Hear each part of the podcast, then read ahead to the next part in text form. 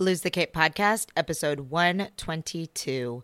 Hello, and welcome to a special episode of the Lose the Cape podcast. Today, we are celebrating Prematurity Awareness Month, and on November 17th, which is tomorrow, it is Prematurity Awareness Day. In this episode, we're talking all about life in the NICU, what life was like, and a very special service project that one mama has taken on to bring comfort to mothers who have a baby in the neonatal intensive care unit born prematurely. So I hope you enjoy this episode. You can find all the show notes at losethecape.com forward slash podcast forward slash 122. Enjoy the show. Okay. Welcome back to another Lose the Cape podcast where we interview busy modern moms, moms helping moms, and pretty much anyone who has a story of inspiration that they want to share or something good that they're doing um, for the community and for the world uh, to make it a better place. Today, we are going to be talking about a subject that is really near and dear to my heart, and that is support to NICU families. And the NICU, of course, is the neonatal intensive care unit. So, where babies go that are born too soon or born with some type of an issue or birth defect. So, we will be interviewing Erin Hollohan all about that. Let me tell you a little bit about Erin. So, Erin lives with her family in New York State and she thrives on the fast pace that is associated with the area.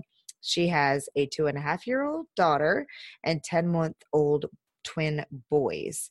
For years, she worked at an online fabric shop and so does a hobby. As her family has grown, her focus shifted, as we all know how that goes.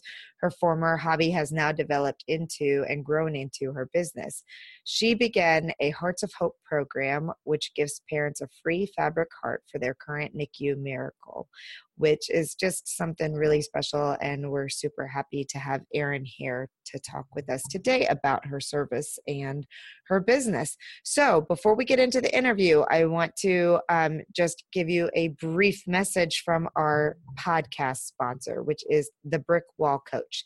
So, one of the biggest problems that we uh, face as small business owners is that we feel alone a lot. We feel super overwhelmed and we need some help and guidance. When you have your own business, you have to wear a lot of hats, as we know. You're trying to manage, you know, what you're producing and what you're doing and clients and uh, on top of that, you have to do all the business stuff, right? But you don't have to do it alone. So, somebody like the Brick Wall Coach, whose passion is to see small business owners flourish, can really help you. The Brick Wall Coach assists others to learn their potential and to help them balance their lives, work, home, and play. So, if you want to create a work life balance, set and obtain goals, tame your overwhelm, and improve your productivity, check out the Brick Wall Coach and uh, get some help from her. You can find out more information at losethecape.com forward slash brick wall coach. Great. So, all right. Thank you so much, Erin, for being with us today. It's my pleasure. So let's talk about you. So I'm assuming with the, it was the twin baby boys that wound you up in the NICU. Yes, yes, it was my youngest son, Alex. Uh huh. Um, they were born on Christmas Eve, actually, last oh, year. Lucky you. yes.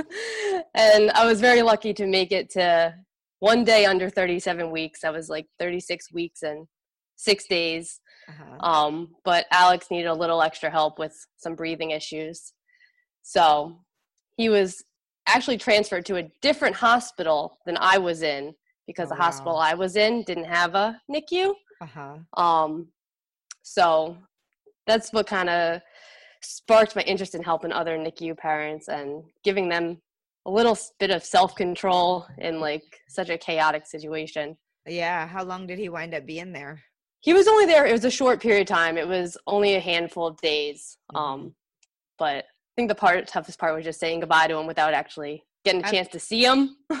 absolutely, yeah, that is hard. So one of the things that we are are, um, are bringing awareness to is November is Prematurity Awareness Month, and November seventeenth, which depending on how quickly I can get to my act together, is either the day this is published or the day before this is published. Either way, we are bringing awareness through um, Prematurity Awareness Day on November seventeenth. Um, so, for those of you who know my story, we had twins 10 weeks early and they were sick with um, a syndrome called twin to twin transfusion syndrome. And uh, Catherine lived for two days in the NICU and then um, and passed away. And then her twin sister spent 84 days in the NICU.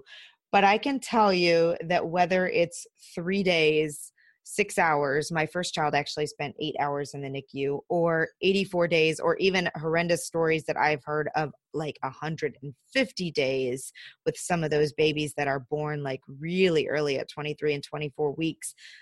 It doesn't matter how long your stay is, like it's traumatic and it, and it, it leaves a huge impression on you. And for most of us, like we had no idea what NICU life was like before we spent that time be it short or long there. W- would you say that's the truth or or or were you prepped for nicu time with twins?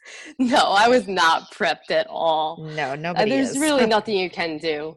No no exactly. Well and and you uh yeah so um what made you okay so i can just tell you kind of from my experiences when i was there that obviously as you go through something like that you start to think about um all the things that you can do to make life better or at least this is the way my brain works and obviously it's the way your brain works.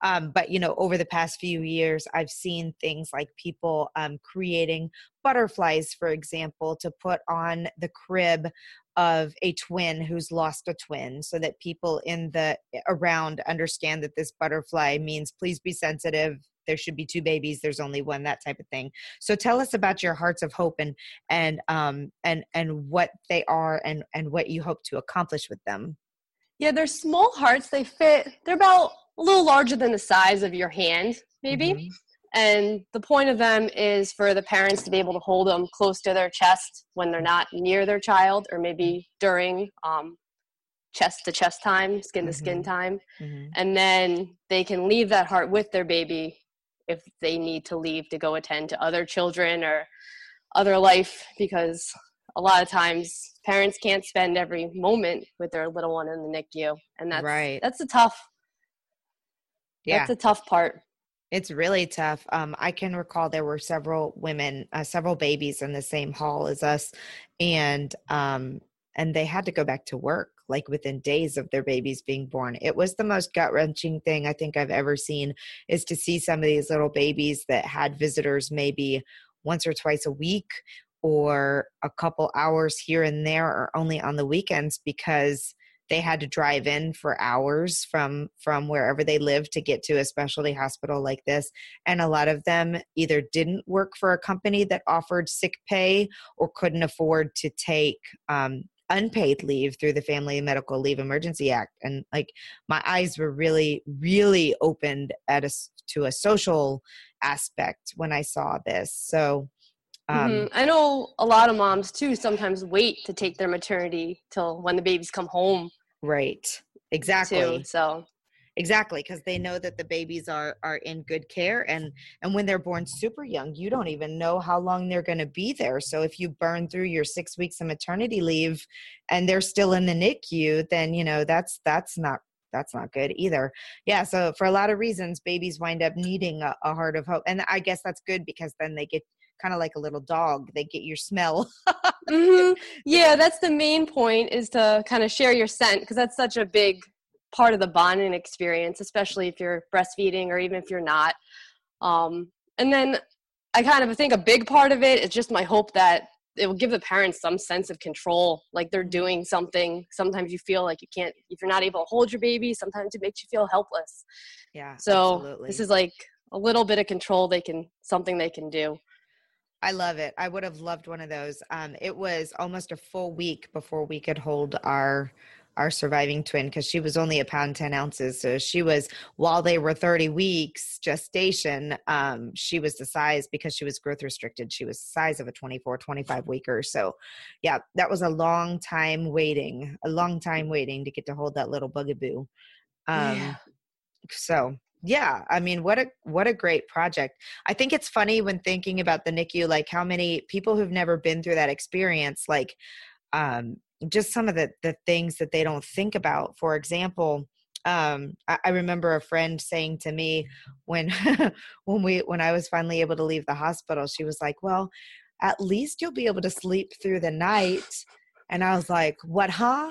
I'm like, I have to get up every two hours, every two hours to pump because my milk needs to come in she's so small they can't even give her like like breast milk is the only option for her at this point and i've got to pump for her and i'm waking up every 2 hours because you know they're early and we've gone through a trauma and all this stuff and i can't get off schedule or that milk's mm. going to stop immediately and not only that like i was constantly like i couldn't sleep because i was terrified that the phone was yes. going to ring any minute and it did ring a couple of nights and those were the worst nights of my life um you know. So yeah no mamas with babies in the nicu do not get to go home and sleep even though their baby isn't waking them up at night. It's just not happening. Um have you come across any other like myths or things that either you believed or someone else has believed that you've heard since you've had a baby in the nicu um it's hard to pin one thing down exactly but i feel like i had no idea until I became a twin mom. And all of a sudden I was like opened up to this world. It's like this club that you never want to be a part of or you never wish anybody was a part of. Right. Um I found a lot of people on like Facebook groups and it's great to make connections, but all of a sudden your news feed is flooded with like all these stories and they're so heartfelt and that's when I started. So I re- usually end up reaching out to those moms and letting them know about my program and mm-hmm. because it's just like this club that you never want to wish anybody could be a part of. Right. So if somebody wants to um, get these in their local NICU, how how does that happen? Do you donate them? Do you send them to people? Do you do people pay? What's what's the program look like? No payment. Um, they just go on my website. Um, hopefully we can like include a link yep. I'll in the show notes. notes. Yeah. Um, but it's basically my website slash Hearts of Hope. And say that out loud just for people who are listening, oh. please. It's create custom critters. I, it's a little wacky. I think it's dot Storenvy slash hearts of hope. okay. Um, but hopefully it'll be in the show notes. And yeah, um, people either parents rec- um, request them or sometimes grandparents will request them, and I send them directly to the parents. Whatever mailing address you give me, I send it directly to them. It takes just a few days for the mail, and it costs nothing. It's just I cover the shipping under my business costs, and it's just part of a um like giving back service project that you do. That's yeah. awesome. Um, how many hospitals are you currently shipping to right now? Do you know? Um, well, I've made over a hundred hearts and shipped them out, but it's all been to individuals. Uh huh. Like the individual parents, I'll send it to, or once in a while, like somebody request it for a coworker, and I'll send it to them. Uh-huh. So I'm not sending them out in bulk. I'm sending them out usually two at a time because I get a lot of requests from twin parents. Yeah. But I send them out just individually. And I like it that way because I can write like a little personalized note. Um, I have a little spot on my website where they can kind of tell me more. So if it's a boy or girl, I can send something. Or, you know, if they send they say they really like owls, I can try to do my best to accommodate that or whatever. Um, and then it, it allows me to write like a little personalized note, which I like. Yeah. I was afraid if I um did it through the hospitals, I would lose that personalized touch in a way. Yeah, I understand that. At the same token, though, like I like to do things um, for October 15th, uh, Infant and Pregnancy Loss Awareness Day, and I like to do things for like um, right now with the prematurity awareness, and then also on December 12th, which is um, the day that Catherine passed away, we have Catherine Day where we do random acts of kindness. And I usually like to go by the hospital and take copies of our book and little tokens and things like that to give. Um, we take memory boxes and stuff like that. But if you do like bulk orders, I'd love to take these with me the next time. The oh, next oh, yeah. we go. It'd be really, really nice to be able to give that to them. Because I remember October, a year from now. Uh, no, December. December. Oh, December. okay. Going. So if that's too soon for this year, that's fine. We'll we'll make it a plan for next December twelfth or October. Um, but definitely a December twelfth. Um, so anyway, like I just I remember um just how nice it was because some days, I mean, my schedule was like I had a four year old, a brand new four year old at home, and um, a brand new two year old who had turned two well she turned two two weeks after the twins were born so she had i mean wasn't even two yet and um when they were born and um I would get up in the morning, get them ready, take them to a babysitter's house, drop them off, go to the NICU, get to the NICU, depending on how long it took to get everything organized, or if I had stuff that had to be done for the house. I mean, somebody still had to cook and clean and grocery shop and all those things. So I would try and do that while they were with childcare. I'd go to the NICU and I'd sit there for hours. I would pump a couple of times once we got to the point where I could hold her or try to nurse her. Uh, we would do that. I'd do kangaroo time. Um, but largely I would just sit there. And this was before, like, I didn't even have a smartphone. So it wasn't like I could be hanging out on Facebook to entertain myself or whatever.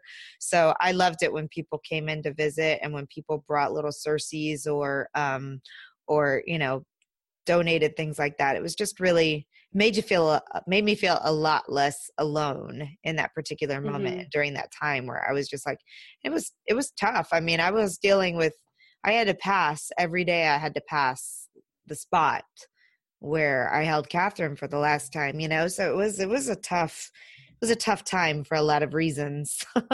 but um, you know, so things like that, they I just really want to applaud you for doing that because you never know what family situations are and um you know, they're they're truly meaningful little little little little uh tokens that show people that that you care and that and that you get that this is not an easy journey and and all that kind of stuff so. Oh yeah. The little things are definitely the big things in the nicu for sure. Absolutely. So your boys are almost one. How are they doing? yes. Oh it's crazy. They're walking. They're they're out of control. Um it's fun now though because they interact more with my daughter. Yeah. like, she can make them laugh and tickle them and it's yeah. uh crazy chaos, but it's hilarious. And your daughter is how old now? You she's, she's not quite three. She'll oh be three in February. So I had the same thing. I had three under two for like huh. two months. yeah, that's it's craziness. It is. That's a handful. I look back to those days and I think I don't I can't even like recall most of what was happening because I was in such a fog all the time from just running everywhere after all these little people. But yeah, thank goodness Facebook became such a big thing. I know people are like, "Oh, you overpost." And I'm like, "Thank goodness I do because I don't remember half of these things. So every time Facebook shows them to me as a reminder of 4 years ago, 5 years ago, whatever, I'm like, oh wow how cool that i don't remember that day that's awesome yeah this has definitely been like the fastest year of my whole life uh-huh it's take, insane take tons of pictures oh my goodness um okay so while you were in there for a short period of time, I'm sure you learned some key things about life in the NICU. Do you have anything that you would like to to share with anybody who maybe has never spent time in the NICU or Well, uh, I actually advice? have a unique situation because I didn't spend any time in the NICU. It was um my husband would go back and forth. I uh had a oh. C-section in another hospital.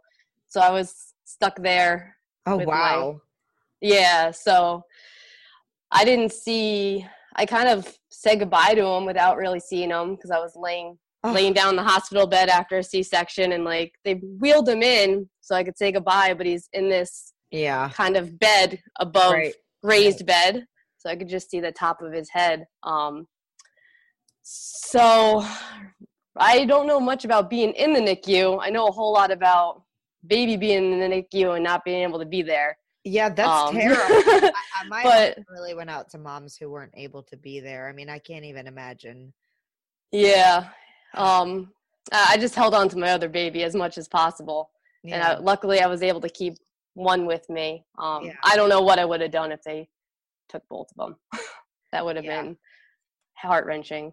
Uh, well, yeah, especially since you were at a different hospital. And that's like that's really difficult. I was very blessed because my my babies were in the NICU at the hospital that where I was. So mm-hmm. I was mm-hmm. able to go up and down as as much as possible those and they kept me in an extra day, maybe even an extra 2 days just because of how it was just it was an emergency c-section. I'd been on bed rest for five weeks. It was a bad in the hospital for five weeks and you know and the grief and trauma with everything it was just not a typical situation by any means. So um but i was able to get up and go up and see them um you know whenever i wanted to. I can't not even imagine being worried and stuck in a hospital and that's the situation my sister-in-law faced actually where she delivered in her small hometown they didn't have a nicu so when he came early um, he was actually flight flighted to a different hospital so she didn't see him for two days and i'm just like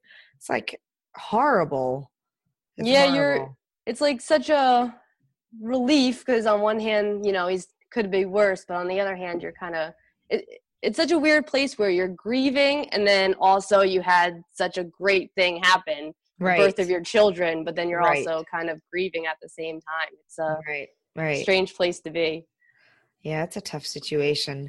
So, November, as we mentioned, as I mentioned earlier in the show, is Prematurity Awareness Month. And it's this is really an effort led by the March of Dimes, which, if you're not familiar with the March of Dimes, besides all the negative stuff that's out there, I really encourage you to look beyond that and actually take a look at the organization because um, I'm just going to use this as a moment to um, spout off here. I've learned a lot about the March of Dimes, maternal health and infant health and neonatal care in the past few years. And one thing that is apparent is that um, the funding and the research that the March of Dimes does impacts every single person, whether you have a preterm baby or a baby with um, special with uh, birth defects or anything. There, there because of the March of Dimes, we have things like the um, uh, the surfactant so if you if it looks like you're in preterm labor or going to have the babies or your baby is born early, the lung surfactant that helps their little lungs develop faster. Um, they have the oh what's that god awful stuff, the magnesium sulfate. That's the worst thing that a mother could ever go on, but really helps with brain development and lung development for preemie babies. But beyond that, for every normal baby, there's a whole list of, of screening that happens. It's called the newborn screening panel that happens when your baby is born. These are directly related re- uh, results of the March of Dimes and their efforts and their research and their advocacy um, even things that like the little pulse oximeter that goes on your baby's finger after birth that looks at their heart rate and if they have a birth a heart defect that would otherwise go unnoticed it's identified right then and there which is saving babies lives all the time so if you have the opportunity if, um, to donate to the march of dimes for research and things like that please know that there that the organization is doing amazing things my daughter would not be alive if it weren't because of the advances in neonatal care and in um, and in preterm baby research and care. Um, so you know that's that's the whole point of the NICU or the pre uh, preterm. Oh goodness, what is it called? Prematurity Awareness Month and Prematurity Awareness Day is to you know um, I was in a situation where I'd had two full term babies, two full term normal pregnancies. The thought of a preterm birth never even crossed my mind. The thought of 12 weeks in the NICU definitely never crossed my mind. So it can happen to anybody. And um, yeah, if you're a mom, this is a topic that should be of interest to you. On a political note, with all the cuts to funding for research and um, children's healthcare initiatives, it should be a big big issue to you across the board what's happening right now with the children's um, children's health care issues and what's going on with that. So stay informed stay involved. That's my pitch. It's important. It impacts all of us all right Erin, what else you got for us um well i guess just um hmm you you don't have to have anything specific if you don't want to, especially after that long diatribe. I just I am so glad that both of your boys are healthy and doing well. I'm glad that your NICU time was short, especially since you were not able to actually even go visit your baby there. I'm especially glad that you have such a big heart that you're willing to do something to give to other people to help them during that difficult time and um, and we can't wait to share this and um, i can't wait to see the hearts and to get some into my nicu where we can help local moms that are dealing with all of this insanity. Yeah that'd be fantastic. Yeah. Okay well thank you so much for joining us. And um, again i really appreciate you and your and your heart for service and your hearts of do you call them hearts of comfort? I just, hearts of hope. Hearts, hearts of, of hope. hope. Even better hearts of hope. Thank you erin. Yes, thank you.